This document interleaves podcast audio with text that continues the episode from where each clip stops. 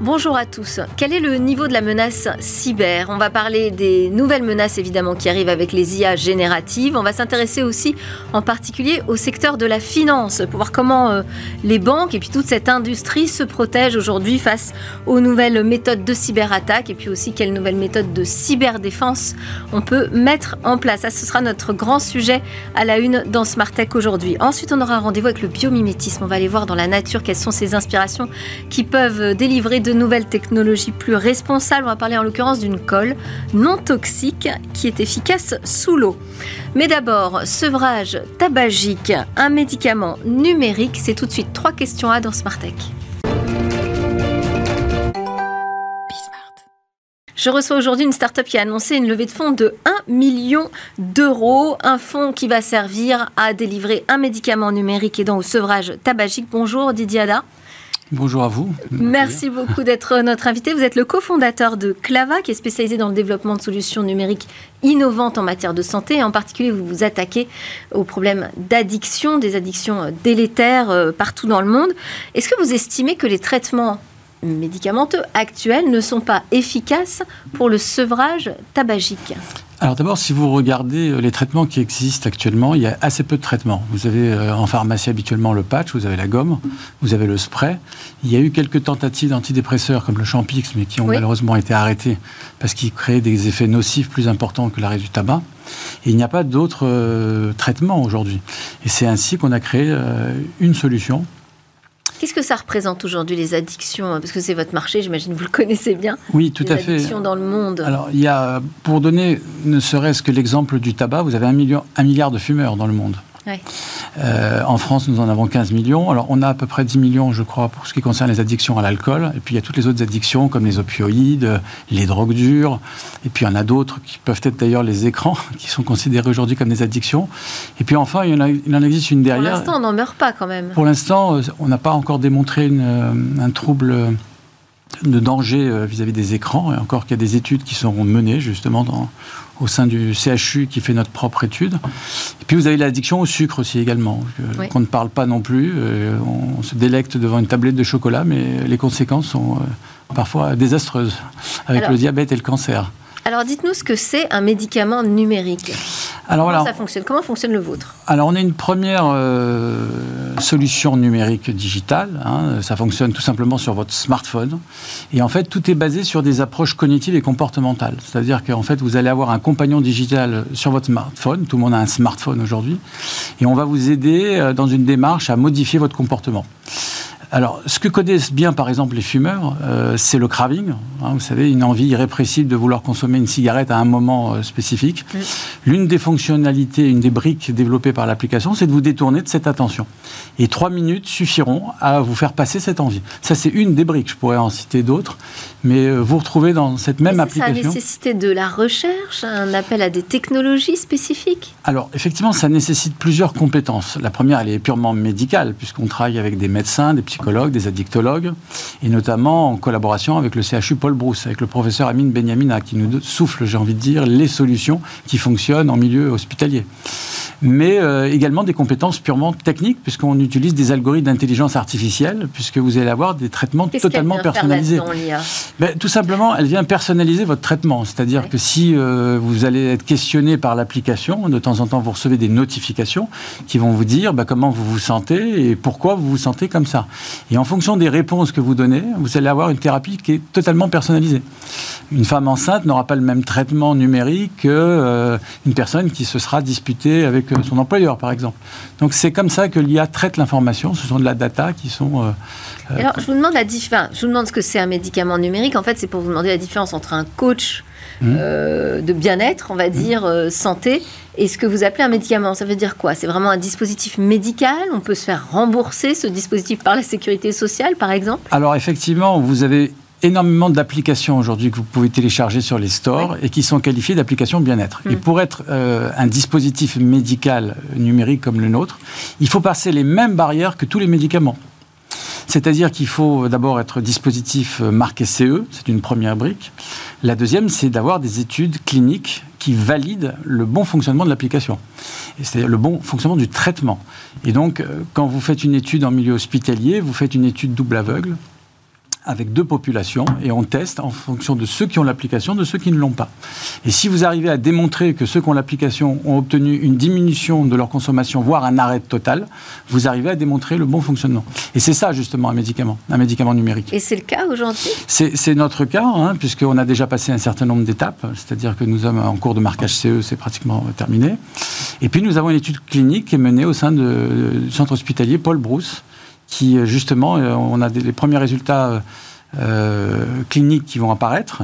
Et puis cette étude va se terminer et vous avez une réglementation qui est sortie l'année dernière, qui est le dispositif PECAN. Les pouvoirs publics ont compris que ce type de dispositif avait une efficacité. On est en retard par rapport à l'Allemagne. Hein. L'Allemagne a déjà développé des dispositifs qui s'appellent le dispositif DIGA. Mais en France, nous avons le programme PECAN. D'accord. Et sur ma question sur le remboursement Eh bien justement, voilà, c'est ça justement le, programme Pécan, c'est ça que ça veut dire. Ça veut dire que les autorités ont décidé, si vous répondez à ces critères, d'être remboursés à 100% par l'assurance maladie. D'accord. Et le dispositif s'appelle comment? Parce que j'ai cité le nom de la start-up Clava. Alors c'est Quitoxil, Q-U-I, hein, Quitoxil, comme euh, c'est le nom d'un médicament, Quitoxil. Voilà. Merci beaucoup Didier Haddad, cofondateur de Clava. On va suivre de près ce nouveau médicament en espérant moi que je ne rechute pas surtout. Allez, c'est l'heure de s'intéresser à ces nouveaux nouvelles menaces euh, cyber, des menaces cyber qui pèsent sur l'ensemble des secteurs, mais aussi sur le secteur de la finance. Les risques cyber à la une de Smartech aujourd'hui avec mes invités Maxime Cartan, expert du renseignement sur euh, les cybermenaces. Vous avez officié euh, comme tel au centre opérationnel de l'ANSI, l'Agence nationale de sécurité des systèmes d'information. Vous êtes l'actuel président cofondateur de Citali, d'une start-up spécialisée en quantification financière des risques cyber. Alors ça, ça nous intéresse beaucoup de savoir comment on peut les quantifier justement. Avec vous, autour de la table, Olivier Pantaléo, président cofondateur d'Almonde. Vous, vous êtes euh, un acteur français de l'audit, du conseil, mais aussi euh, du service d'intégration de services managés en cybersécurité, cloud et infrastructure. Et puis, on a convié euh, le consultant du jour, Olivier Hérisson. Bonjour. Bonjour. Expert de la cybersécurité avec une spécialisation sur la résilience et la compréhension des menaces cyber pour le cabinet OnePoint. Bienvenue à tous les trois. Je voulais qu'on commence donc ensemble, euh, Olivier, juste pour avoir un état des lieux de la menace cyber. Très bien. Ben, déjà, merci pour l'invitation. Je suis ravi d'être ici. 2023, euh, ce qu'on a constaté euh, sur la rétrospective, c'est qu'on a une forte augmentation, à peu près plus de 40% des attaques dites ransomware. On voit que euh, ces attaques en fait ont été dévastatrices un petit peu partout dans le monde et que elle a rapporté, enfin les attaques ont rapporté un peu plus d'1,1 milliard d'euros aux auteurs de ces ransomware parce que les victimes ont souvent, très souvent payé la rançon. Donc ça c'est au niveau mondial, donc beaucoup d'augmentation de ransomware. Au niveau de la France, on voit aussi que le secteur public a été très touché.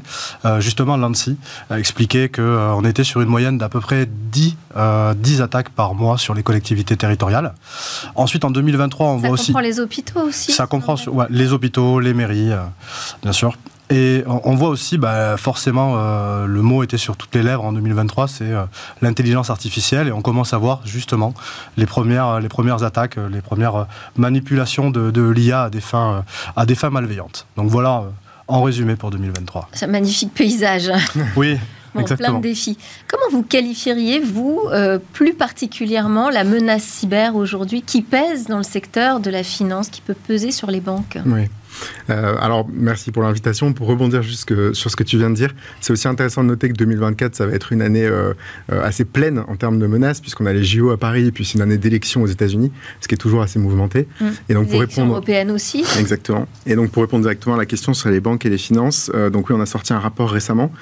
pour rebondir, tu disais que c'était à peu près plus de 40% le nombre de, de rançongiciels, donc d'attaques par extorsion de ce type-là, dans le monde. Sur les banques et la finance, on voit que c'est plutôt plus de 65-70% par rapport à l'an dernier.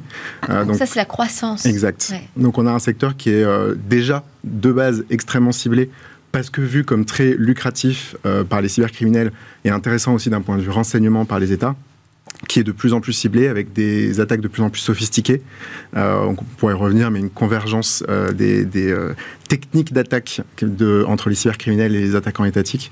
Donc voilà, plus de sophistication, plus de ciblage, plus de menaces. Et alors je me suis laissé dire qu'un RSSI dans une banque voyait passer à peu près 99% des mails étaient des, des, mails de cyberattaquants, des mails de phishing. Oui, alors ça, ça va en, plus pas s'arranger, euh, puisque tu mentionnais l'IA générative. Mmh. Bon, ben, un des cas d'usage qu'on voit d'ores et déjà, euh, c'est sur la partie euh, phishing, hameçonnage, où bien sûr, ça permet de passer à l'échelle et d'avoir des choses qui sont de meilleure qualité, et donc de faire du ciblé de masse, ce qui est un petit peu un nouveau paradigme par rapport à ce qu'on avait l'habitude de voir. Il ne faut pas oublier aussi que le secteur bancaire a cette caractéristique qu'il repose avant tout sur la confiance euh, et que la confiance, c'est une des choses qui peut être brisée suite à une cyberattaque. Donc euh, oui, c'est particulièrement euh, important sur ce secteur-là. Voire préoccupant, oui. Mm. Alors Olivier, on commence à évoquer cette arrivée de l'intelligence artificielle dans le monde de la cybermenace. Est-ce que vous, vous constatez une hyper-accélération autour de l'IA alors, pas forcément autour de l'IA, mais autour des attaquants et des attaques réussies. Donc, on a des délais entre la survenance d'une vulnérabilité et l'exploitation de la vulnérabilité qui est très rapide. Donc, euh, par le passé, ça pouvait durer des semaines, des mois. Maintenant, ça dure plutôt des heures, voire euh, des minutes. Donc, entre la publication de la vulnérabilité et l'exploitation de la vulnérabilité, on a aussi une capacité des attaquants donc, à se remettre en question. Il y a eu la faillite Venti euh, il, y a il y a quelques temps.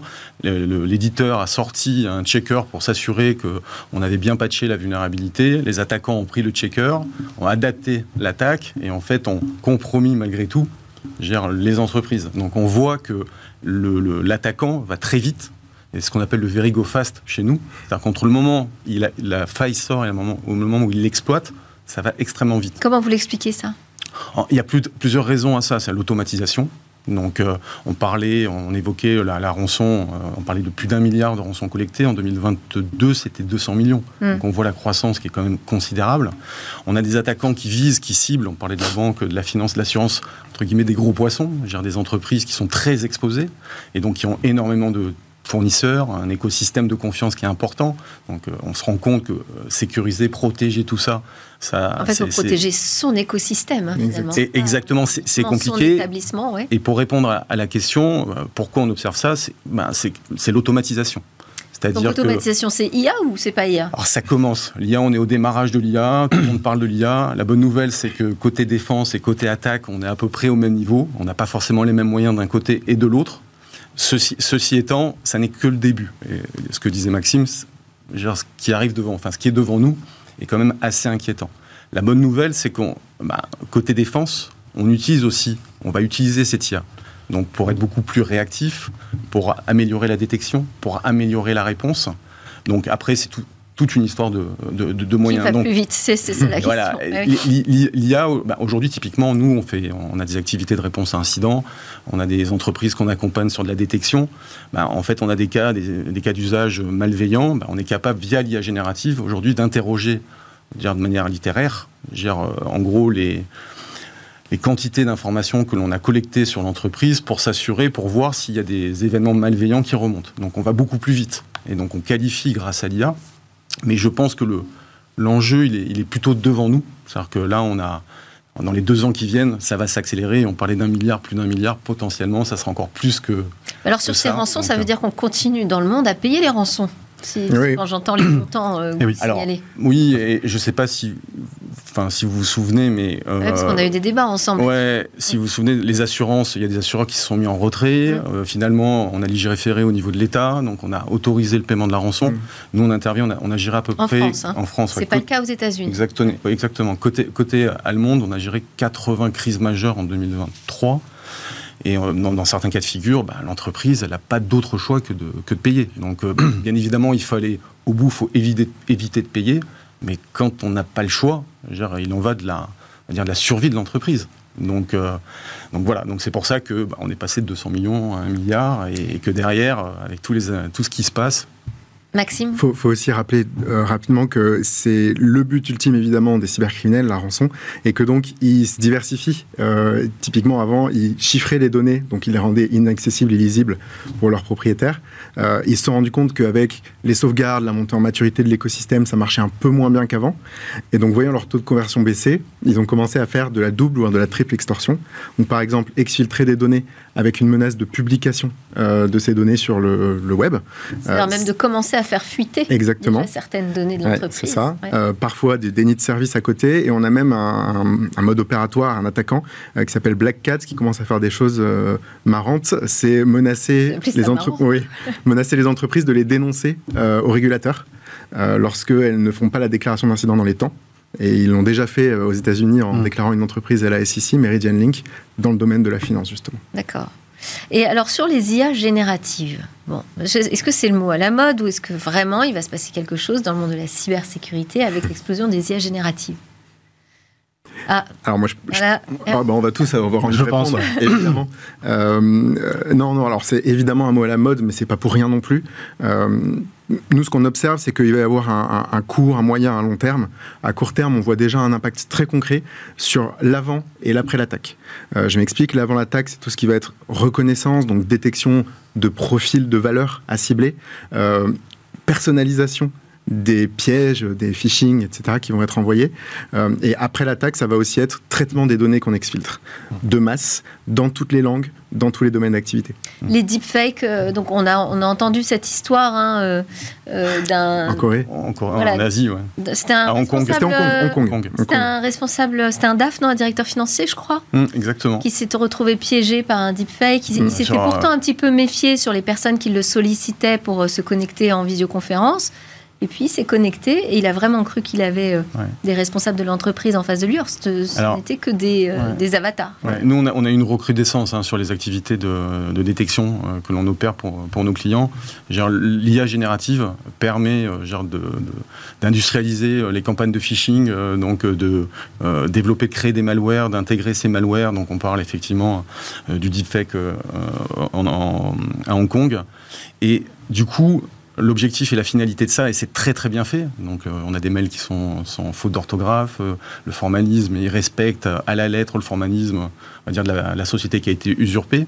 Donc l'objectif et la finalité de tout ça, c'est d'usurper, enfin c'est de, on va dire de, de, de, rendre difficile pour l'utilisateur euh, le fait de se rendre compte qu'il est, on va dire qu'il va être, qu'il est attaqué, et de la même façon pour, on va dire, les moyens de détection. L'objectif, c'est d'essayer de contourner les moyens de détection. Et l'IA générative, en ça, avec ce qu'on appelle le dark LLM, euh, avec de l'entraînement sur des grandes quantités de données, permet de, d'optimiser et d'accélérer ce type d'attaque. Et donc, du coup, de massifier ce type d'attaque. Et, donc, bah, forcément, bah, il y a du volume, donc il y a de plus en plus de cibles, et, donc il y en a de plus en plus qui tombent dans la. se protéger contre ces deepfakes? Parce que là, aujourd'hui, euh, on peut faire le tour des systèmes de sécurité, de cybersécurité. Il n'y a rien là-dessus pour l'instant. Hein. Non, non, non. Euh, Bonne question, ça va pas être évident. Moi je pense que l'IA, là on a ouvert la boîte de Pandore et très rapidement il va falloir qu'on soit en capacité de développer notre propre esprit critique en fait. Et je pense que c'est là-dessus qu'il va falloir compter, c'est être en capacité de voir une, nous-mêmes, humains, voir une information, être capable de prendre du recul, de la comparer à d'autres pour être sûr que ce qu'on est en train de visionner, c'est la bonne information ou pas. Et je pense que finalement, euh, bah, l'IA, pour dire un petit peu de positif... Les responsables de sécurité de systèmes d'information apprennent à faire des deepfakes eux-mêmes pour s'apercevoir justement de ce que c'est, jusqu'où ça peut aller. Alors, en fait, aujourd'hui, il existe des solutions qui permettent de voir, en gros, si euh, le mail, si l'information, si le deepfake est un, un, est un fake ou pas. Donc, euh, aujourd'hui, on peut euh, construire des attaques basées sur de l'IA et en fait, on construit des outils pour détecter et on utilise, nous, aujourd'hui aussi, sur les génératives, des outils pour détecter. Mais on est juste aux prémices. Détecter, en mmh. fait, un contenu produit par une intelligence artificielle. Exactement. C'est-à-dire qu'en gros, on a la symétrie mmh. des deux côtés. Donc, euh, les usages, que ce soit en attaque ou en défense, sont, sont les mêmes. Donc, ça, c'est la bonne nouvelle pour les entreprises, pour les utilisateurs. Parce que le problème, il reste quand même entre l'écran et la chaise. Donc, c'est l'utilisateur. Et, il faut... et nous, ce qu'on observe, on n'a pas parlé, au-delà de l'IA générative, c'est euh, des, enfin, des, utilisateurs dans les entreprises qui sont ciblés par les groupes d'attaquants parce qu'ils ont des difficultés financières, parce qu'ils doivent de l'argent. Donc, bah, forcément, ce qu'on appelle les threat insiders, on leur donne de l'argent. En contrepartie, on prend, on va dire, leurs informations ou leurs leur credentials. Et en fait, on, on permet à l'attaquant de mettre un pied dans le système d'information.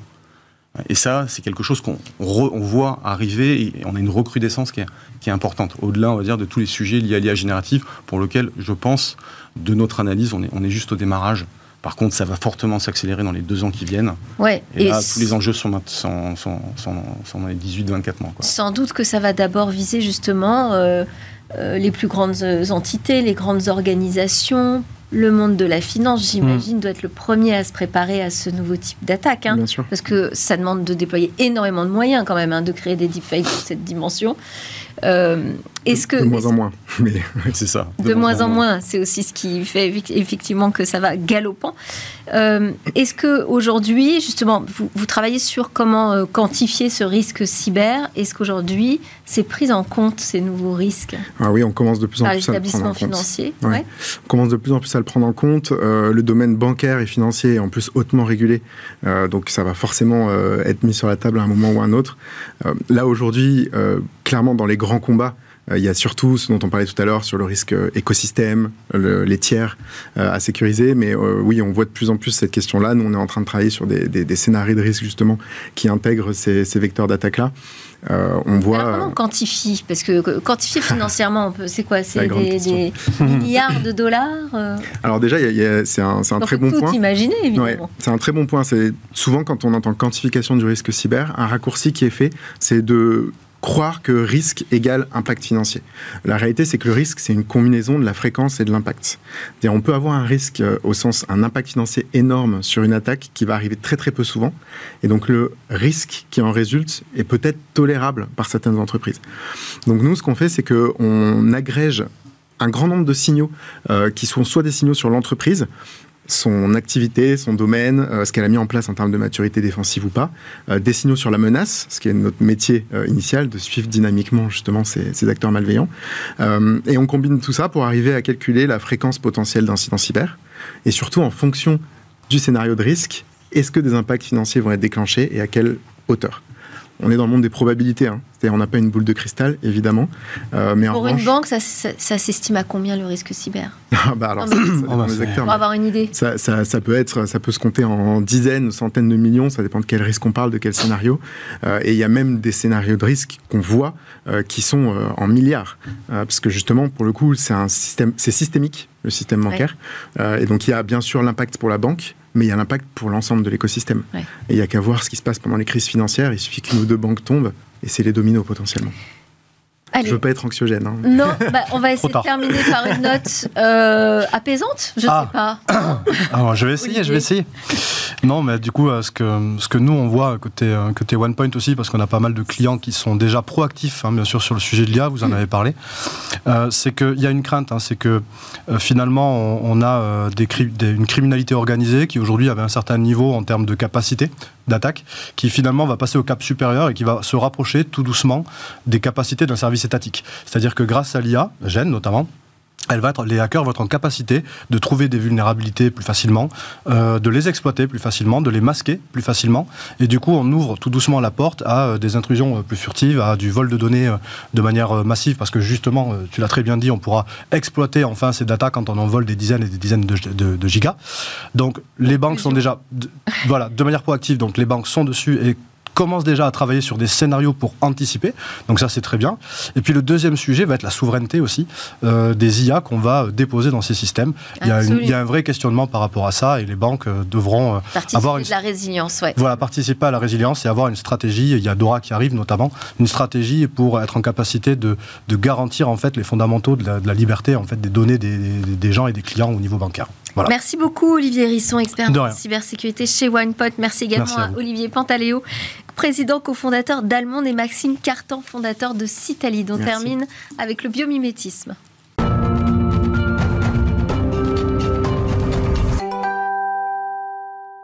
Et nous voilà en rendez-vous avec le biomimétisme et surtout Alexane Bourna qui est euh, analyste en stratégie chez Bioxégie. Bonjour Alexane.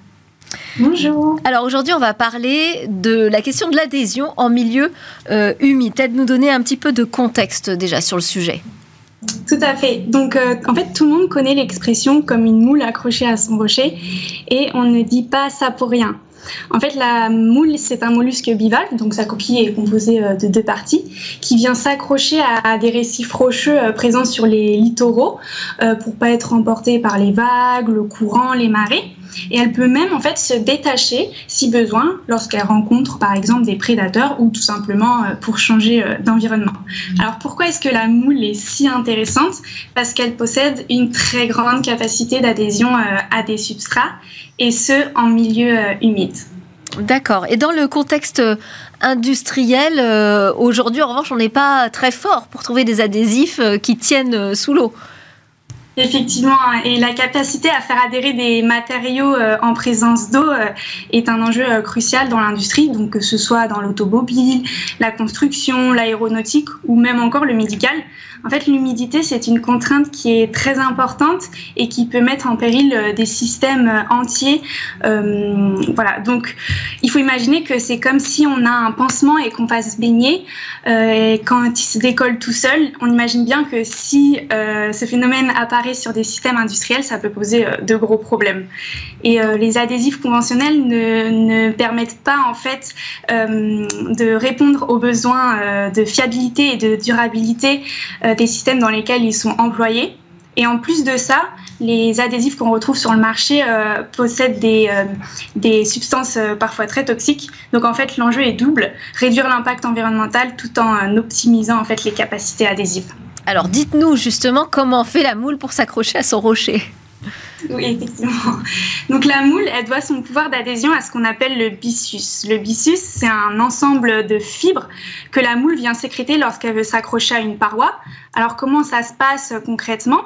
En fait, la moule vient déverser une mousse liquide collante dans les crevasses de la paroi sur lesquelles elle veut s'accrocher, donc un rocher typiquement. Euh, cette mousse, elle est le résultat de deux sécrétions. La première, c'est une solution euh, riche en protéines adhésives, donc euh, composée d'une dizaine de types de protéines, dont la principale est appelée la DOPA. Et une autre, une seconde sécrétion qui est une solution ionique. En fait, avec le pH de l'eau de mer, ces deux sécrétions vont réagir pour former des fibres très robustes, élastiques et très adhérentes. Donc globalement, grâce à un cocktail de molécules différentes, la moule euh, produit à la fois des fibres très résistantes et une substance euh, adhésive sous l'eau. Et alors, comment est-ce qu'on a pu transposer donc euh, cette compréhension du mécanisme naturel sur une technologie d'adhésif? Et ben en fait, des chercheurs se sont inspirés des mécanismes d'adhésion d'organismes marins comme la moule pour réaliser euh, une colle non toxique et, efficace en milieu humide. Donc en fait, ils se sont inspirés de la composition du byssus de la moule qui est riche en, en et ils ont formulé une colle euh, efficace en milieu humide composée d'un polymère qu'on appelle la polydopamine.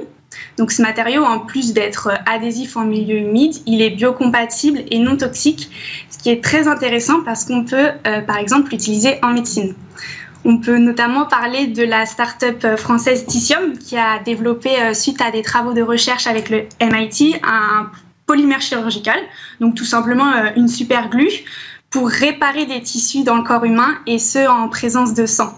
Donc comment est-ce que ça fonctionne? En fait, le chirurgien vient euh, déposer de la colle sur la zone à refermer et il va venir l'activer pour que le matériau durcisse. Ce qui est très intéressant, c'est que cette colle, elle va être éliminée naturellement parce qu'elle est biodégradable.